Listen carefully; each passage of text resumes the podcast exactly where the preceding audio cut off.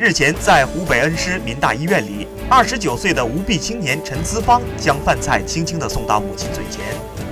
一九八九年，陈资芳出生在湖北省恩施，先天无臂。九个月大的时候，父亲病逝，是母亲一手艰难地将他和哥哥拉扯大。长大后，他不想成为一个闲人，凭着一股不服输的劲头，他开始尝试用脚干各种农活，成了家里的主要劳动力。母亲生病后，他更是用自己的双脚代替双手照顾着母亲。母亲输液时，每隔十分钟，陈资方便用脚提着药瓶陪着她上卫生间。陈资芳不但无微不至地照顾好母亲，还用手机记录下母亲的变化。